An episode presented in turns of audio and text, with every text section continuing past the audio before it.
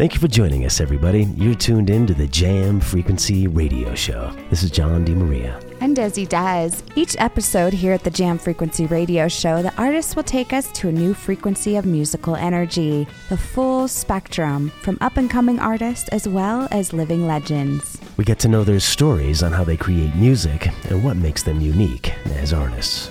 The Jam Frequency Radio Show, where words and music kaleidoscope.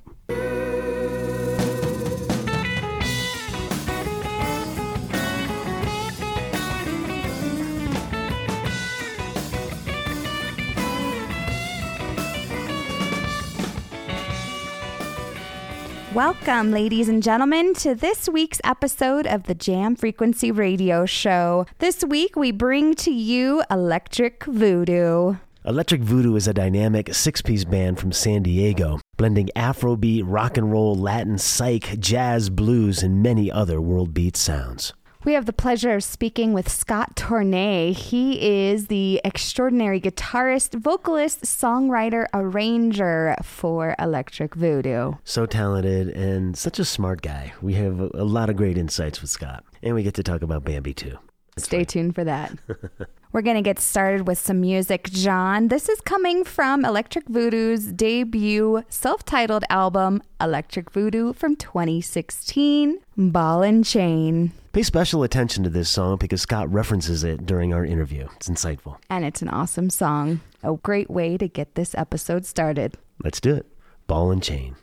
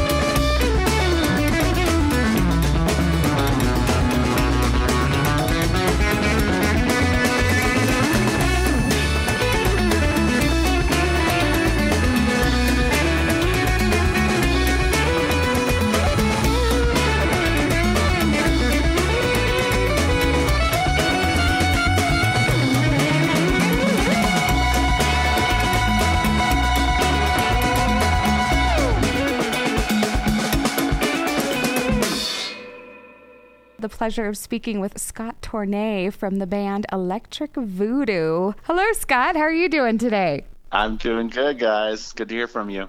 So good to hear from you, Scott. Thank you for joining us. Nice to be able to catch up with you. A lot has changed since we last talked earlier in 2020, including the delay of Elektric Voodoo's latest studio album, now set for release in 2021. We're so mm-hmm. excited for that. We can't wait. So tell us, how has 2020 been for you and the band since the recording the album? Yeah, you know, it's been a doozy right before the world changed. So we feel fortunate in our little world that at least we got to finish the recording of the record. We finished recording the majority of it as the band, and then I did a few overdubs and vocals once the pandemic hit. We had been rehearsing and ramping up to recording the record for like seven months pretty much. And so luckily we got that done in a situation where we really wanted to record live as a band all in a room together which wouldn't have been possible a month after we mm-hmm. did it. So that part is great. We were planning on releasing it in august and obviously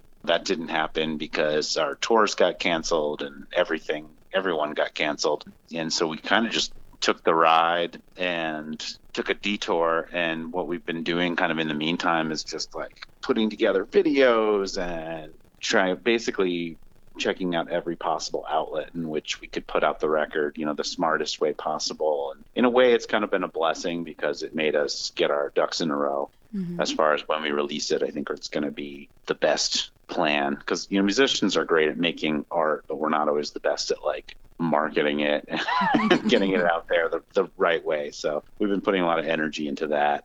Oh, that's fun. More of a creative and personal um, attachment to the actual album. Mm-hmm. Yeah, everyone's working really hard. And we have, at this point, like five people in the band plus a manager. Everyone's putting their a lot of energy into it. So, like when Travis, uh, the sax player and multi instrumentalist, is making like videos and art and altering photos, and Luke, our bass player, is into marketing and doing a lot of the website stuff, and Brad, our bari sax player who plays keyboards too is does like if you order a t-shirt or an album you know he's sending it from the post office. So it's like we're a little uh house of elves so to speak living in different houses. That's a really cool idea of sharing your time with your fans just giving those personal touches yeah, well, I mean, we're DIY, you know, which in this day and age, a lot of bands are. That's mm-hmm. kind of the more the modern template. The days of big label record contracts are kind of over, mm-hmm. and everyone having their own tech. It's just like Vulfpeck is probably the better new model where it's like you're kind of doing everything yourself, and I think that's kind of cool, keeping things in house. Well, yeah, and it's, it's a way of broadening your gifts, right? Because you're creative musically or on an instrument or through lyric writing or whatever. But if you can now broaden it into, I, I, can maybe make a video and I can actually design it. And it sounds like all the other guys are utilizing this time to the best that we can. It's uh, one of those time frames where we just have to say, Dude. what do we do now? And it sounds like you guys are taking at least the attitude of it's let's do the best that we can with what we're given and come out on the other side better for it. I, I think. Yeah, I mean, the, the blessing has been time in the way of, you know, I think in general, it's always you talk to a musician and it's always this like winded kind of response, like, oh, you know, you know, I was doing this and I was doing, I'm on the road and I'm back. There's never, never any time. Any like American citizen, it's kind of like that. There's not enough time, you know, I'm working too much and blah, blah, blah. And I think with musicians, it's the same. You're like, you're too busy and there's not enough time to do all the things to, that you're supposed to, you know, dot all the I's and cross all the T's to do everything the way you want to do it. And so we pivoted when we saw this time. Luckily, I mean, our manager was pretty cool in that regard. He's like, well, like, let's just think about it like we have this blessing of time. So let's kind of do everything we ever wanted to do yeah. as far as releasing an album. Like, let's really actually do it. Yes, absolutely. I've always been a big fan of the no excuses kind of thing. So it sounds like, if nothing else, you're just kind of eliminating this thing of time. I don't have time. It's now. I have no excuse. I really have, have to do time. this because I have the time. So that's that's good. Yeah, totally. So, I mean, mean, I'm horrible at planning, and like our last record, Animal, I was very proud of the record, but like we released it right before we signed with our manager, and like we pretty much did everything wrong. as far as like, and we toured on it. You know, we had like a two month tour across the United States and back. We did our best putting that together, but it was like as far as like giving press three months in advance and releasing a single properly with the amount of lead time, like all that stuff was just horribly done because I don't like calendars. I struggle with them. I'm definitely like a an artist type of like impulsive. you know? This Uh, sounds and good. Let's go like, here. Yeah. so luckily, our drummer Matt, he's very much like the person that's on the other side of that equation and kind of evens me out, so to speak. Hmm. so I'm kind of giving up the reins of like anything to do with planning. like, I'm like, please, someone else take it. Well, it's nice that we all have different talents and different gifts that we can Oh, all yeah, work I'll make together. a song a day for Yes. a year, but like, yeah, don't tell me what we're gonna do in November. I'm like, you know, November 11th at 11 o'clock. Like, I'm, I'm lost. Nice. Well, we're glad we have your time today. So thank you very yeah, much. it was hard enough to schedule with you guys. Gosh, you guys have the studio album then coming out 2021, but lucky enough for us, you guys have put together some rarities, some B-sides that you guys are putting out in January of 2021. You're calling it Rarities Volume 1. Mm-hmm. And there's 9 tracks on there. we put it together originally we did a crowdfunding campaign to fund the record and we were kind of thinking of well what could we offer as a bonus or whatever and i had all these tracks because i'm always recording and i've recorded some of our live shows and that's just kind of my passion so i had like a couple hard drives full of just like stuff and I didn't really even know totally like what I even had because I just kind of accumulate. Mm-hmm. And then we were like, well, let's put together maybe like a live album of studio outtakes. And so I started to dig in, you know, and a lot of people chose that as a bonus item when they contributed to our crowdfunding campaign. So I kind of dug into it and started mixing it and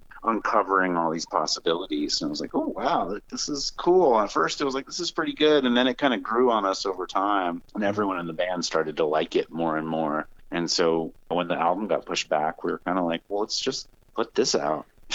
you know, kind of just one of those things that just came simply. So Yeah. it's like one or two demos, Yes. three or four live songs, and then they even have like this one track that like we recorded in like the woods of Idaho at an Airbnb that like we rented for like four days in the summer of I think 2018. We had like four days off in between shows, and so we rented this Airbnb like way up near the Grand Teton Mountains. We called it a songwriting re- retreat. And there may or may not have been uh, psychoactive substances involved, so it then got termed Satan's Songwriting Retreat. Oh, that's why that title track is in there. Okay. So uh, yeah, we just That have this like it. crazy improv track of our bandmate Travis on sax, and then me just playing rhythm guitar. That's like this like seven minute, very special musical moment. That's the kind of thing that you just don't capture in a Yeah. studio. Luckily, I had the thing recording like basically the whole weekend. I just had mics up, so Wow. every little moment got captured. You know, and I was just going through and I found that I'm like, oh my god, like this is the kind of thing you experience musically that's like never recorded. oh, very cool. Thanks for sharing the story on that. It was a super special kind of bonding Yeah. band experience. With Satan. Satan's songwriting retreat. I love, it. it. in this crazy house in the middle of Idaho, like in the middle of the woods. It was just amazing. It almost sounds It's like a, basically like wiffle ball and music and barbecuing. awesome. That sounds like a lot of fun. It's nice to have good stuff. bonding experiences with your bandmates, most definitely. That particular album's coming out January 2021. It's got nine tracks total on there. Your first single off of that particular album, Tonight's the Night. John and I both were really just digging on Neil Young classic. Totally flipped on its head. And there's another song on the record. It's the song Cocaine. Everyone knows it as an Eric Clapton song, but Yes. it's actually a guy named J.J. Cale wrote that song. But I kind of come from this, say, down the middle classic rock, the stuff we all know Led Zeppelin, Allman Brothers, Neil Young, the Beatles. Uh, that's very much my wheelhouse or my history, the stuff I think that I do fairly easily or I've done a lot. Then this band is kind of this like global world music kind of thing that has like Latin and Afrobeat influences. And I kind of buried a little bit of that classic rock influence purposely to start this new band I was just kind of tired of that other music a little bit. I had done so much of it. And then it was kind of like, it's just doing these exercises. I think maybe we needed a couple, like we had a couple shows that were like three hours or something crazy where it was like, what's some other songs we can do? And I just get a, what if? What if you did a Neil Young song in an Afrobeat fashion? Like, what would happen? Yes. Mm. you know, it's like cooking sweet and sour. It's just kind of like, shouldn't work, but for some reason that one worked. Yeah, it's it's, so good. Really good. It's, it's rocky enough. It's raw. It, it's honest. And you then know? it takes you to a different place during that. Yeah, totally. Yeah, I don't know. It just kind of seemed to work. And that was a demo, actually. In a way, I think I was just doing the demo to figure out a way, just trying to figure out how to crack the code and show it to the guys of like, hey, well, we can do this song. Mm-hmm. And the funny thing is, we never did that song. We learned it right before our big album release tour. We had a new percussionist for that tour. And so I think we ended up rehearsing like two of the three days we spent like only on that song. Hmm. And we never got it right. And then we didn't play the song. The Oh whole no. tour. And then I'm going through this hard drive and I found that demo and it's like, this is so cool. Like, hmm. yeah, really, it is good. It's cool. No, why did you? sometimes you need to listen to stuff far enough away from it so that you hmm. kind of forget hear fresh ears. Yeah, re-inspired by the inspiration, I guess. I was listening to this interview with the guy from Tame Impala, this guy Kevin Parker, who I like a lot, talking about his drum sounds and how he always hates them or they're not any good. And then he was like walking down the street one day and he um, heard these drums. He's like, man, those drums sound great. And then he got closer and he was like, oh wow, that's my song. Like, oh maybe maybe this isn't crap. Like, may, you know, maybe I am okay. It's like when it's your own thing. Sometimes it's hard to hear it. I think objectively. Awesome. Why did you choose Tonight's the Night as the first release? Uh, I think that was the one that kind of hit everybody the best, the one everyone agreed on without putting too much thought or energy into it. It sounded pretty good. It was somewhat concise. I mean, there's other songs on there that are live tracks. I think are just a little longer. There's a song that's like 10 minutes, which is cool and great, but it's not for maybe a single or a first release as much, you know? Yeah, yeah. Right. And maybe just because it's a Neil Young song, a lot of people are going to gravitate towards it and then get hit with Elektric Voodoo's take on the song. I So guess, yeah. I, think don't. You know, it's be- funny. I've never really, I've never put out a cover song before, and I guess I did maybe with my old band on some kind of a live album or something like that. But in general, I, I usually steer clear of releasing covers. Well, there we go. We cracked the code on that. All good reasons to put it out as the first single. Yeah, we'll see there what it happens. Yeah, we'll see what happens. Yeah, that's great. Yes. Hey, this is Scott from Elektric Voodoo. You're listening to Jam Frequency Radio. This is our new song, Tonight's the Night, off of our album Rarities Volume 1. Tonight's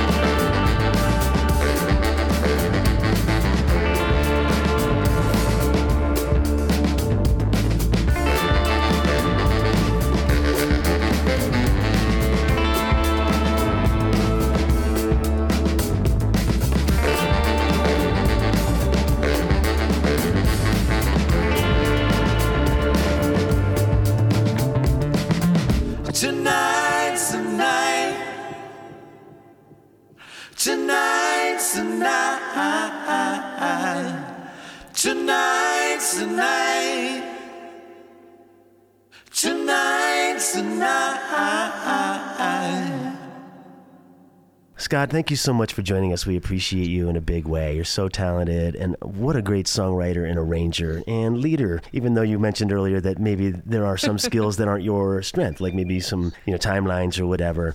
But your cre- but your creative process is really the exception, and we do really respect you in a big way. But let's talk about your songwriting. How has 2020 inspired your songwriting? Do you have a new routine? Tell us about how that's working for you. Oh, sorry, guys. I hear Hold Bambi. Okay. I'm getting interrupted here. Bambi. But- All right, guys, I'm back. I heard a little Bambi. Now I need to watch it. Uh, yeah, I was getting bored with Bambi. Oh. we need to move on. Well, maybe he'll get lucky and see some Bambis out in, in Maryland somewhere. We have actually. Oh, we good. we deemed them reindeer. Very cool. Scott, we have so much respect for you and your songwriting. Just wanted to check in with you and see how has 2020 inspired your songwriting differently? What's your approach been during this time? Um, for a while, it was nothing. You mm-hmm. know, kind of like everybody, I think, a little bit in shock. And then I kind of went through this super heavy acoustic phase, I think just by like circumstance. That was just kind of the situation I was in where I could kind of only play acoustic. And so I wrote like all these acoustic fingerstyle songs. They tended to be like reflective and a little bit of the time. Mm-hmm. And then recently, I've been kind of getting into a different phase where I'm like writing more heavy electric blues and rock driven almost kind of stuff. I kind of go through these little phases where I kind of compartmentalize them almost, or I try to in a certain way. I have three personalities where I feel like one, I'm like a folky. Two, I'm like a world music electric voodoo guy. Three, I'm like blues rock heavy person. And then I guess four, I also like to do like super spaced out. Like I did a, uh, an album called Anti Anxiety Medication, where it's like 50 minute long track of zenned out drone Brian Eno music. You can like fly in an airplane too, or like go to sleep too. You know, I have all these different ideas, which is kind of cool. I mean, because I've had those ideas in my head since I was like 20 years old, and I think only in the last few years have I been able to follow through with that notion. If That makes any sense Yeah, Yeah. for sure. Sometimes you you have these ideas of what you want to do and you have a hard time seeing them through and i feel like i'm this place where i'm able to see all those different passions and ideas through I think it's liberating this time. You, just feel free and open and to try new things or maybe to really hone down on a particular hobby or craft that you're like, oh, I really just want to master it. So that's cool that you've gone there. yeah i mean i haven't had that much free time to be Sure. honest with you having a three and a half year old Sure. yep. everyone's like what are we going to do with all this time i'm like well you know all of a sudden you have no child care in the middle of a pandemic and three and a half year old it's you know it's, It's a little different but Yeah. Right. But lots of I mean, I was doing streaming shows for a while on like social media, and I think Uh-huh. that kind of pushed me because after like two or three weeks, I was doing like a show a week. After like third show, you're like, well, I've actually played through like pretty much all my original songs. Is every like, are people going to want to hear me replay them, or do I have to learn new songs? ah, So I was kind of learning like 10 new songs a week, which then kind of sinks into your DNA and then comes out when you go to write new music. It's like, oh, there's that one little chord change that from that song that I learned, you know, six months ago. Wow, that's awesome.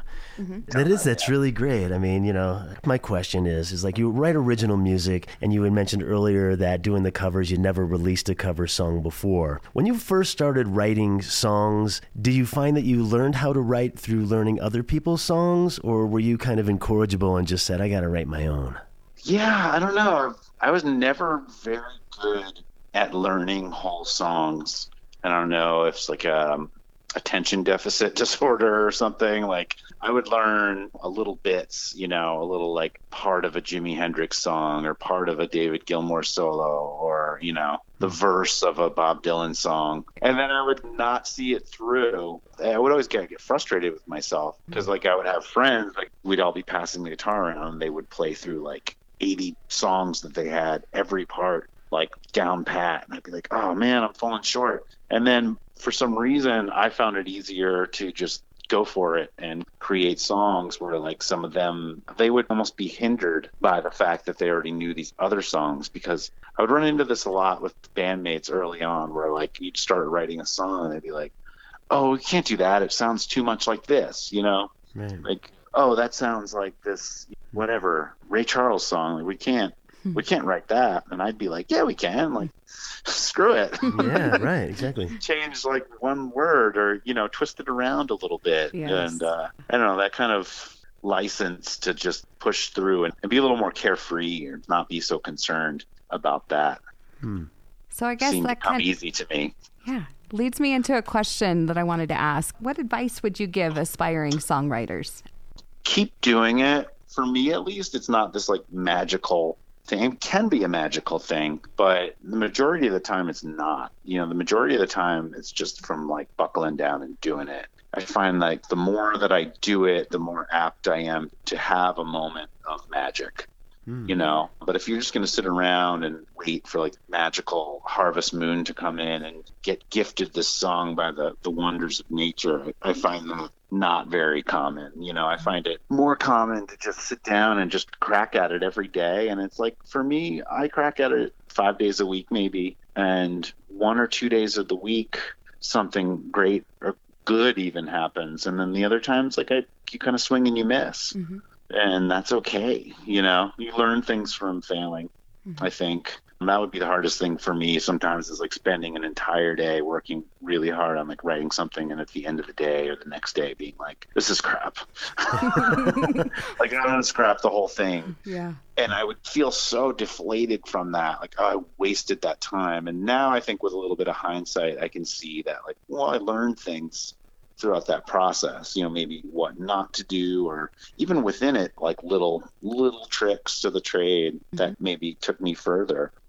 Most definitely. So you said you practice five day or play five days a week. Is that all day? Is it an hour? I mean, with your child, uh, how do you yeah. how do you navigate that? At this that? point, it's like whatever I can get. Yeah. You know, we, my wife works a lot, and just in the, my world shifted, so I'm not working as much right now. So I'm kind of the I'm the primary caregiver. Mm-hmm. So with that, I mean, when I have him, it's pretty much not at all. I'm mm-hmm. Like I'll sneak off with a, an acoustic sometimes until he picks up on like the fact mm-hmm. I'm playing. I'm playing with him. Yes. Uh, and then when he goes to bed, I'll work at it for, you know, maybe two hours. But if I have a free day, I can go for eight to nine to 10 hours sometimes with barely even taking breaks for food. It's the one thing that I can do where I don't need to refresh my phone, which is so what I love about it. Nothing else kind of um, frees me to to get out of those little technological loops that we're all stuck in. Oh, yeah. Yeah, we're all guilty of it. I mean, We it's are. like I'd love to say that I'm above checking my Facebook, but I'm not. You Yeah, know? yeah, of course.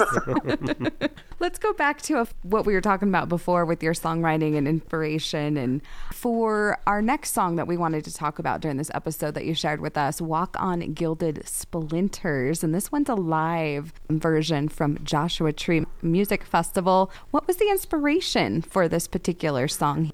Oh, well, this is a Dr. John song, um, Ah, another cover song, believe it or not. The first time I heard this song was actually this guy named Johnny Jenkins had done it in like Muscle Shoals, Alabama, and Duane Allman had played on it as like a young session player. So there's like this Duane Allman compilation double vinyl out there that you know I had pretty early on. I had all these like Duane Okay. Allman playing with Aretha Franklin and these cool things is He had this whole life kind of before the Allman Brothers as a session musician. So that's actually the first version of the song that I heard, and it's this really cool version with like timbales, and it's just it's kind of like one of a kind. very cool. And then I went back and listened to the Dr. John version, and his version is even like slower and creepier and more haunting.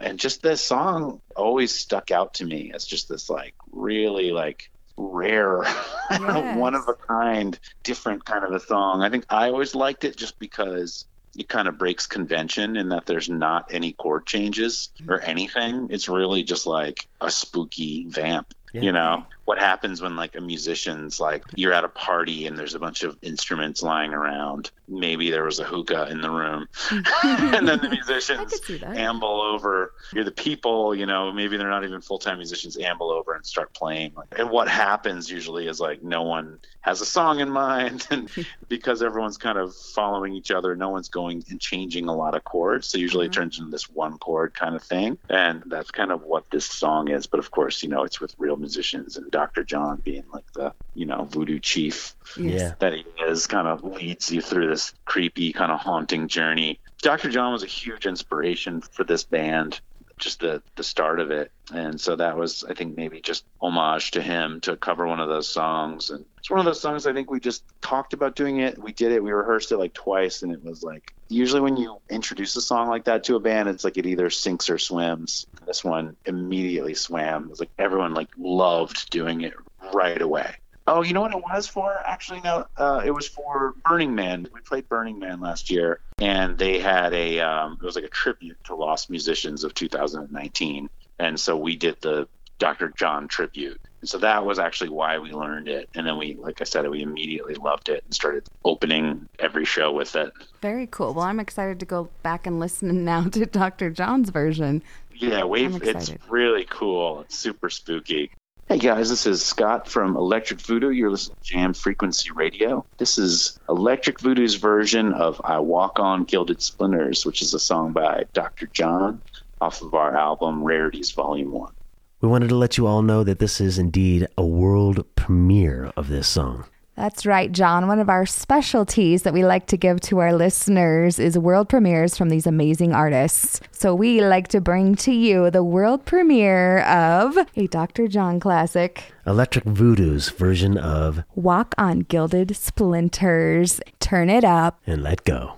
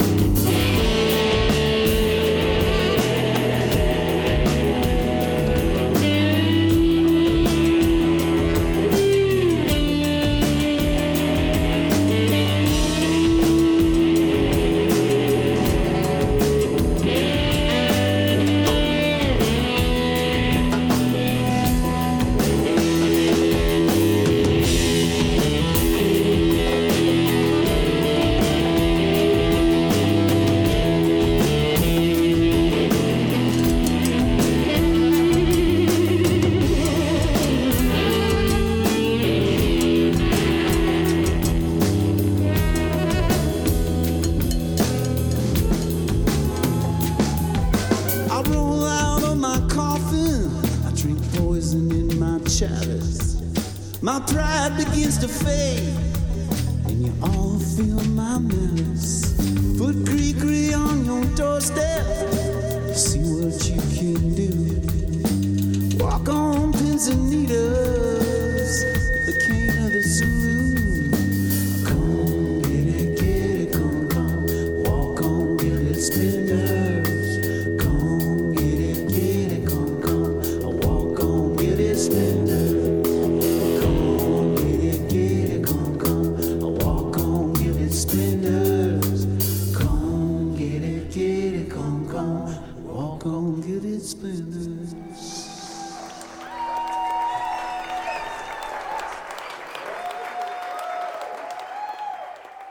those listeners that are just getting to know your music, what song of yours would you pick that defines Elektric Voodoo's jam frequency?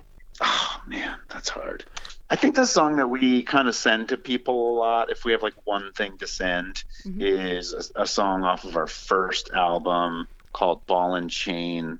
We also have a live video of us performing it at Winston's Club in San Diego, which is kind of like our hometown club. I think with that song, what I like about it, it's got the timbales, the congas, it's got the funk backbeat, it's got a little bit of some Afrobeat in there. It kind of got the whole thing. It's got the horns, the keys, the guitar, the, Latin inspiration, the Afrobeat inspiration, the 70s psychedelic American rock inspiration, all kind of smattered throughout. It was the first song that I heard of you guys, and I immediately just, you know, had to have you guys on the show and had to listen to your music. And now we have your music on rotation at the radio station. So Oh, it's a very cool yeah, song. really, we do. It was And nice to see it on the. This, That's our entry. I think that's a good entry, good first appetizer. I'd Yeah, have to agree. for sure. yeah, I mean, when I was asking the question, I'm thinking, I'm, I'm looking at all these songs in my head that have such interesting parts and sections, and I'm thinking, is he going to go with, uh, uh, what's the song with the devil? Oh yeah, yeah, yeah.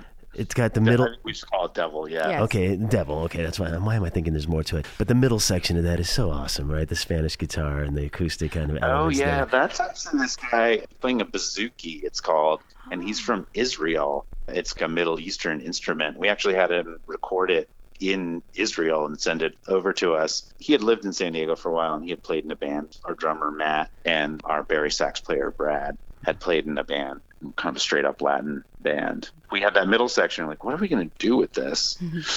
It's so brilliant. It's awesome. From Israel comes this wild bouzouki solo. Wow. I never even knew what that instrument was, you know, and then I did some research and it's, mm-hmm. it's really cool. We're going to break away from conversation to bring to you what a bouzouki sounds like. How about a bouzouki solo from Israel, John? This is so good. Just a snippet, just the solo section. The bouzouki solo from Elektric Voodoo's song Devil.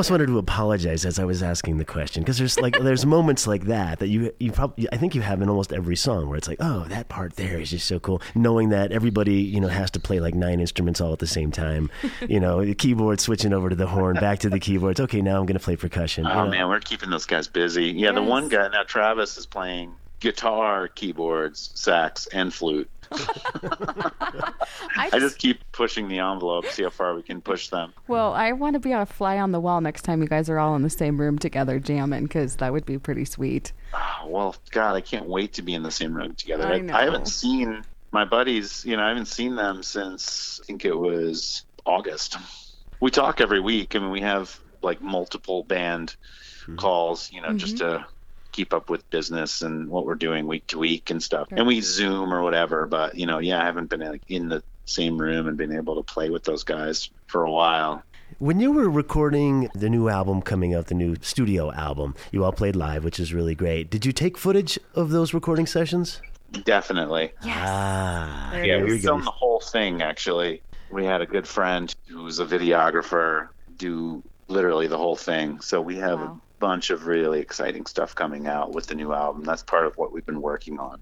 We feel like in that department we've kind of fallen short hmm. otherwise with just capturing things on video. So we're just like musicians, musicians, hmm. very much so. We just that's so much what we're focused on that sometimes we let the other stuff fall through the cracks. Yeah. You know, like documenting it or like we're like none of us are like Instagram live people. we just don't think that way, you Yeah. know, kind of preoccupied. Yeah. Thank you for getting that question out of there, John, because I was definitely thinking that. So I'm Yeah, excited so to yeah, hear there's that. really exciting footage. I mean, we tried to record everything live on Mm-hmm. the new album. We tracked everything live, and then in some instances, I went back and like redid the vocals because I wasn't Yeah. happy with them or thought I could do better. And there's a couple little things here or there, you know, some overdubs, but the majority of the of the album was us performing it live. That was the that was the concept. That was why we rehearsed for seven months leading up to it. We've been privileged enough to talk to you before when you guys were going to the studio and doing the, the fundraising crowdfunding for that. So very cool to see it all coming to fruition. Unfortunate with the delay, but like you said, we're going to get a lot it's of still there. It's in my back pocket. Don't Yes. worry. It's not going anywhere. I'm excited for all the new exciting things that are going to be coming along with it. With the pandemic and this time you've been uh, spending a lot of time with your son, do you have any new hobby that you may have developed during this time or a different routine? That's I can build an amazing Lego castle. I can make Play-Doh cups, and I'm really awesome at doing the dishes. Wow. I'm even learning how to fold laundry after all these years. Nice. Still can't fold a shirt properly, but wow, that's so awesome. dude. not really, man. I'm, I'm pretty one-dimensional. I'm just so into music. There's so many elements of it that I, I'm like, my pedal steel has been collecting dust, and that like breaks my heart. I finally got my drum set set up. I could literally just delve. It's like I section it up into these different things so that it's not just like, oh, I'm into music. It's like Yeah. I'm into the drums, I'm into recording, I'm into the guitar. And that kind of takes up the majority of my passion. And the the rest of my passion, I have to designate to my family and loved ones. Of Yeah. course.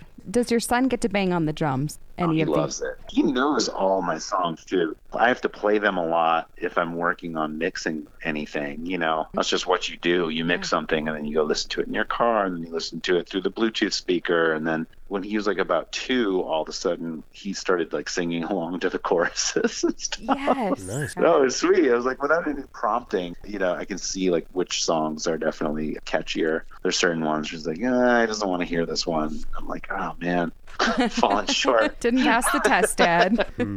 Does your son have a favorite? Always a great song to me is like when a song you're just singing it without thinking that you have to be singing a song. Does he have one of yours that uh, just pops in and you hear him humming it? No, right now we're heavy on Christmas songs. Sure, We've yeah. turned "Oh Christmas Tree" into "Oh Tater Tot, Oh Tater Tot, why are you so darn yummy?"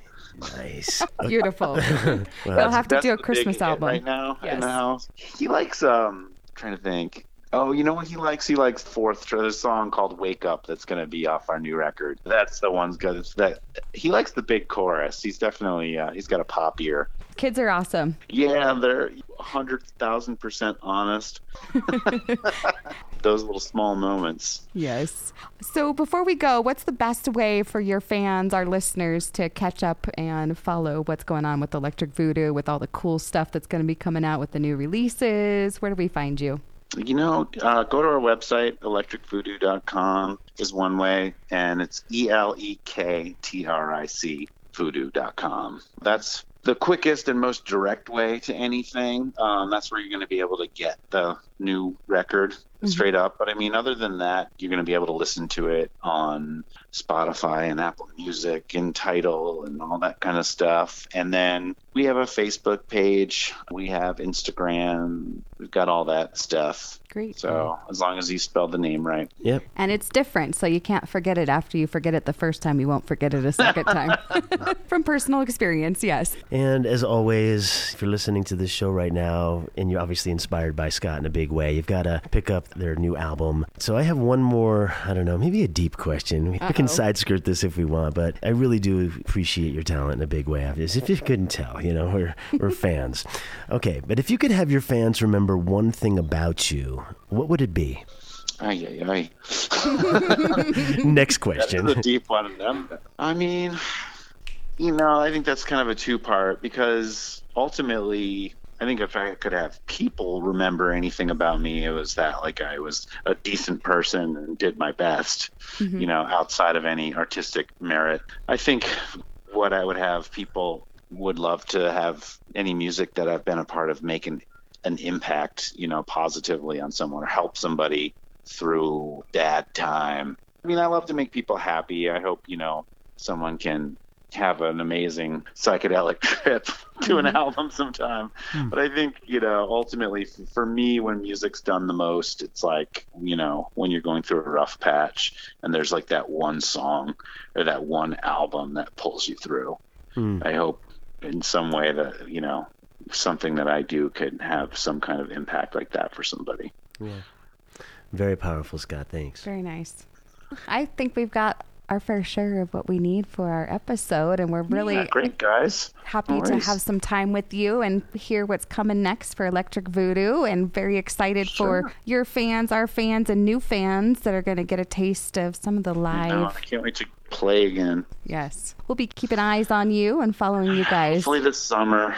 That's what we're all hoping for. Yeah, we have some big gigs out here on the East Coast that we had last spring. You know that were gonna pay for a lot of things for us, and uh, and those just got pushed back a year. So we're kind of crossing our fingers that we'll be able to do those, and then hopefully play this summer. All right, this episode's had it all, John. Conversation that's been really insightful, as well as world premiere music. And after we spoke with Scott initially, well, gosh darn it, he went and recorded another song, John. Cannot wait to share this. Another brand new one from Scott Tournet This one is called America's Great Divide.